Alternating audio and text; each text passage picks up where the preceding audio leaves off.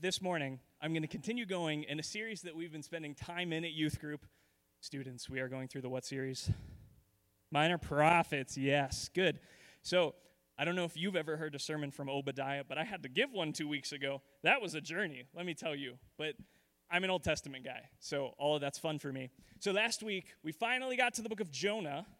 Jonah, great story in the prophets. And so this morning, I'm going to continue in that series because I don't want to lose a week in that series because it's going to take us a long time to get through 12 minor prophets, trust me. But so, as we continue through Jonah, they've been spoiled with a lot of background from last week. You're coming in cold. I'll catch you up as best I can. But so, before we jump into Jonah 1 this morning, let me set the stage. So, back when I lived at my mom's house, we had a garage. I don't have a garage now, I live in an apartment. It's really sad. But we had a great garage.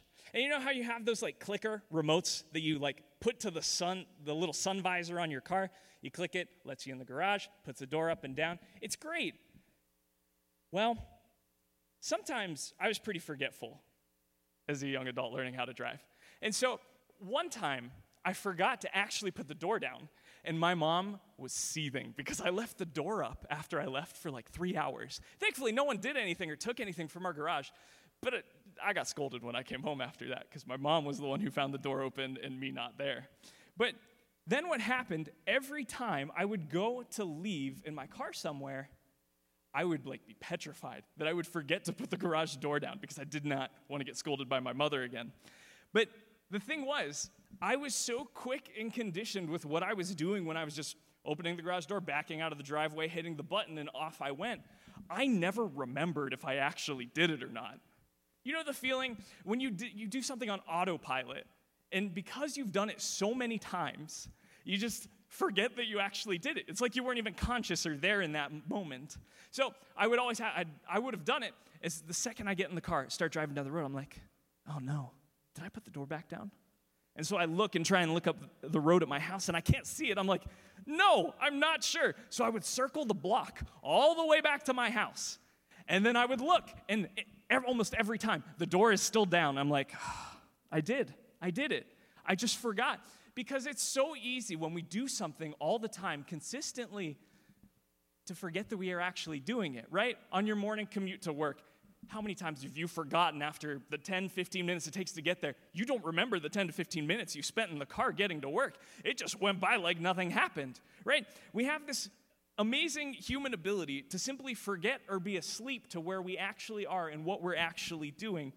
And the reality is, a lot of us live our lives, lives on autopilot. You go to work through the motions, at the office, at the garage. You come home, you grab dinner, you do whatever cleaning you do, or you don't do cleaning and you get yelled at, like me. You get in, get into some comfy clothes. You hop in the Disney Plus, Netflix, Hulu, YouTube, Facebook, Instagram, TikTok, Candy Crush feed that you decide to get in for the next, you know, few hours after work, and you just turn your brain off because you want to put yourself to sleep or you need to catch the next show. Y'all know what I'm talking about. Don't act like you don't. And if you're a tiny bit spiritually awake, maybe at some point in the day you took time to hop in the Word, pray, maybe 30 minutes, but it probably pales in comparison to the three hours you spent on social media or streaming some sort of show that day. We like to live our lives unconscious more than we do conscious.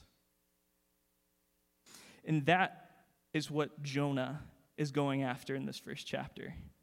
He calls out the simple truth that it's a lot easier to be spiritually, emotionally, physically asleep than it is to be spiritually awake and obedient to what God has for you. So, the title of my message this morning is A Disease of Z's. That's bad. I had many other titles to work with. That's what I landed on. I don't know why I thought it was great, but I did. right? This disease of Z's. This is the decision to be asleep when we need to be awake. Y'all with me this morning? All right. So we'll be in the first chapter of Jonah all morning. If you have your Bibles, feel free to flip it open and keep it there. I will tell the story and be reading intermittently throughout. But uh, I need to set up a little bit of that tale for you before we get there. Listen, Jonah has this curse because it's a book we've read so many times, or we've heard childhood retellings of the story, right? You think Jonah and the whale, oh, okay, it's a fish, but it's fine. Right, you hear about Jonah and the whale all the time, or when I say the book of Jonah, instantly you're like, ah, Larry the cucumber, there he is, Bob the tomato. It gets veggie, it's the Veggie Tales effect. When a common biblical story has been like taken over by children's media, it kind of actually distorts the message of the story itself. Not that they're doing a terrible job, but the simple thing is, you can't boil down the book of Jonah into a simple book of, ah, simple moral truth. Don't be a bad person. There's a lot more going on in the book of Jonah than that. So, we have to get over the fact that the book is not about the fish or whale, as you might still think about it. The whale Fish. It's fish. I'm just going to start saying fish. We cool with that? Goodness. Dag in Hebrew is the word for fish. The fish is in three verses in the entire book of Jonah. There are 48 verses in the entire book. You do the math. The fish is hardly a key player in the story. Like the fish just shows up, swallows him, spits him back out. We get nothing else. the fish isn't what's important.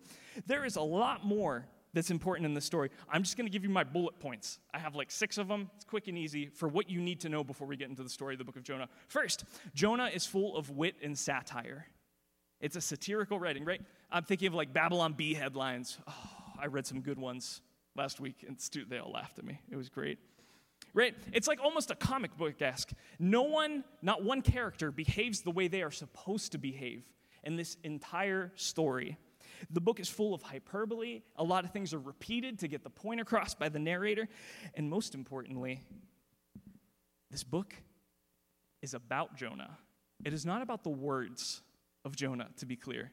Jonah's sermon in this book is five words in Hebrew.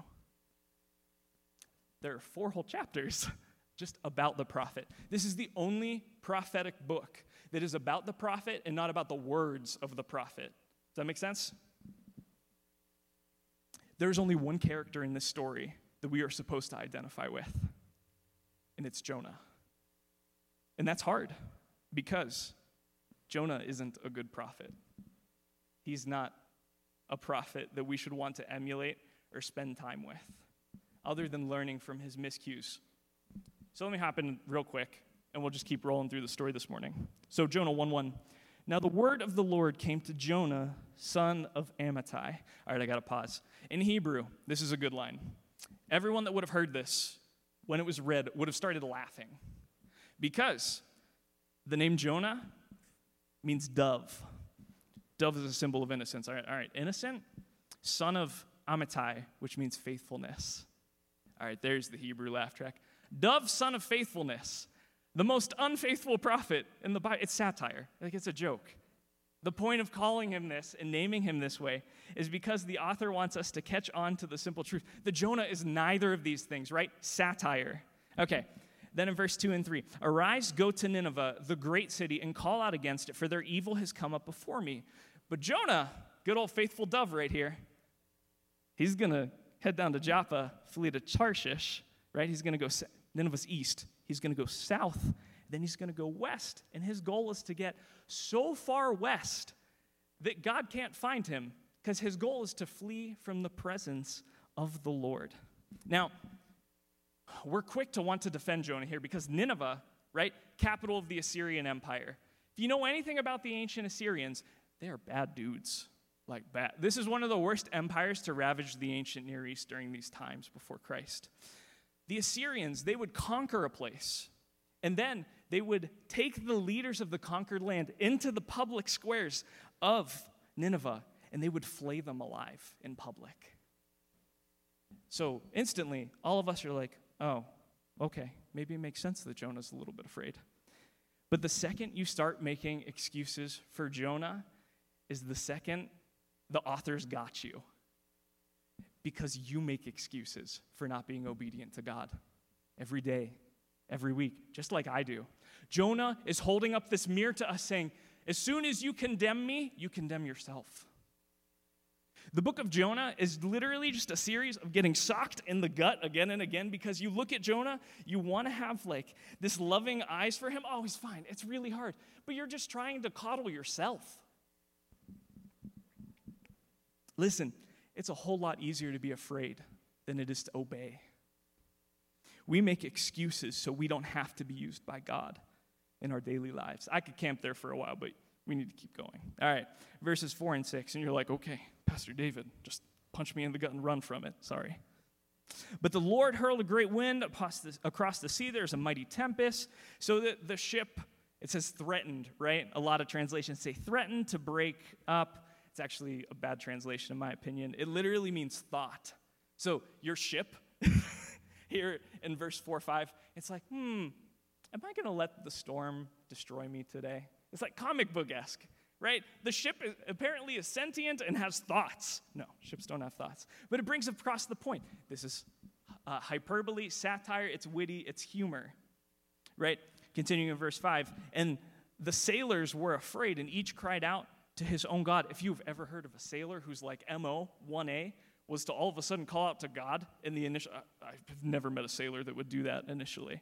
And so they hurled the cargo, the most precious thing to a sailor. Why would a sailor offload his cargo? Like, yo, these, like, have you seen Pirates of the Caribbean? You're telling me that they would get rid of their booty? Like, nah, nah, nah, nah, nah, nah, nah, nah. So Jonah in this ship, hey, at least he paid the fare to get on the ship, okay? Like, we got to give him some credit here. That's the only credit, though. So the captain, he goes down to sleep in the bottom of the ship, and the captain comes down and says to him, What do you, what do you mean, you sleeper? Arise, call out to your God. Perhaps the God will give a thought to us that we may not perish. I think it's interesting. In verse 6, right? The captain says, Arise. That's the same thing God said to Jonah in verse 2 Arise. And in verse 2, Jonah just arises so he could split town. I'm like, I'm like, Jonah, have you read Psalm 139? Even if you make your bed in Sheol, like he gonna get you? He gonna be there? Like you can't, you think, you think the Atlantic Ocean is gonna protect you from Yahweh. You best check yourself. Like, no, no, no. Right? They both say arise, and this is interesting because Jonah doesn't listen to the command to arise from God, and he doesn't listen to the command to arise from the sailor. He doesn't get up and pray. He just gets up, sort of. The narrator just kind of leaves it there. But there's this other pattern of repetition here in Jonah chapter 1. It's a pattern of descent, actually. Notice, Jonah goes down to Joppa. You could just, just said south, but go down to Joppa, right? He goes down into the ship, and they even make a point to say into the deepest parts of the ship. He lays down, then he goes down into a deep sleep. You see the trend. Jonah is putting himself to sleep in life because he's trying to drown out the word that God has given him for the people of Nineveh. Because it is easier to be afraid than it is to obey. It is easier to live a life asleep than it is to live a life awake. Jonah is straight up spiritually asleep. And listen, guys, we do the exact same thing. We do. It's easy. It is easy to come to church for an hour or two every week. Maybe, maybe you serve for three, four hours a week if you're this next level Christian or a team life member, right? got, got to honor the pipeline, everybody, right? Maybe, maybe you, you serve. But what do you do in the other six days? There's a lot of time in a week, and there's a lot of time to put yourself to sleep and live off mission. Are you awake? Now, you could be asleep during my sermon, I can be boring. But are you spiritually awake? Let me hop into verse 7 here. And, they, and the sailors, they're saying to come, uh, one another, all right, let's, let's cast lots, ancient dice rolling. That's what we got going on here. Let's cast lots so we know on whose account this evil's come. So they cast lots, they throw their dice, lands on Jonah. And so these people ask him five questions or demand five things of him. And Jonah, groggy, I don't know why, he decides to answer two of their questions. He's like, hmm, I am a Hebrew, and I worship Yahweh, the maker of the seas and the dry land. All the sailors lost their minds. Wait a second. You tried to flee on a ship from the God who created the seas. What part of you thought that was a good idea? Yeah, like, beyond the fact that Yahweh is omnipresent, they don't know him as that, but beyond the fact he's gonna be there, you try to get away from a guy on the very thing he created. Like, nah, no. And even, even if you get to the dry land, he made that too. Like, there's no, there's no logic to this. Like, how can these people get safe on dry land if he made that? And so in verse 16, they say to him, oh, What should we do so that the sea calms down for us? Because it just got bigger, more tempestuous. That's what the ESV says. Goodness, tempestuous. That's a, that's a way to say tempest. Goodness. It got more stormy. How's that sound? And he said to them, Pick me up, toss me into the sea so it will be quiet for you. And I know it's me that has brought this tempest on you. Listen, Jonah's disobedience hurt those around him. Your disobedience hurts the people around you. The word you have for someone, but you just, you're too afraid to say it to them. The person you feel called to mentor, but you don't go up to them and call them up. The disciple that you feel like God has been gnawing at you to spend time with and take under your wing, but you don't do it. The person who wants to hide behind their white picket fence in their nice house in little suburbia Columbus, Ohio, because it's a lot easier to do that than it is to pack up your coffin, head overseas as the missionary you might have been called to be, planning to die on the field. Are you afraid this morning? Are you being obedient? And so, the sailor's reaction is amazing. I don't have time to get into it all. But what the sailors do is they just try and row to shore. They can't beat through the ocean because, yeah, it's funny. It says dug in, as if they're like digging the water out. It doesn't make any sense. It's fine. But so they're digging, trying to get to dry land. And well, what's interesting, their first reaction, these sailors, who you would think, like, who already did everything we don't expect them to do, they threw their cargo overload. They, like, let Jonah pay his fare, get on this, like, it's all good. They, their first reaction was not to throw Jonah overseas like he asked them to. The sailor's initial reaction is mercy, and I would argue that God honors the merciful reaction of the sailors when he shows mercy to them when they cast Jonah over the ship. And that's what they do. They plead for innocence from Yahweh, toss him over the ship, and then the storm stops. Fish comes, swallows up Jonah. I said, We're not paying attention to the fish. It just swallows him up. We're good. But what's more interesting to me is that the men then feared the Lord exceedingly, and they offered a sacrifice to Yahweh and made vows. When they made sacrifices back then, that is a burnt sacrifice. This is a wooden ship. You do the math. If they were to offer a sacrifice on a wooden ship, come on, their ship would go up in flames. No, that means that these people made sacrifices after after they got off the boat. The sailors are nothing what we expect. We actually see lasting transformation of them, but it is not because of Jonah, it is in spite of Jonah.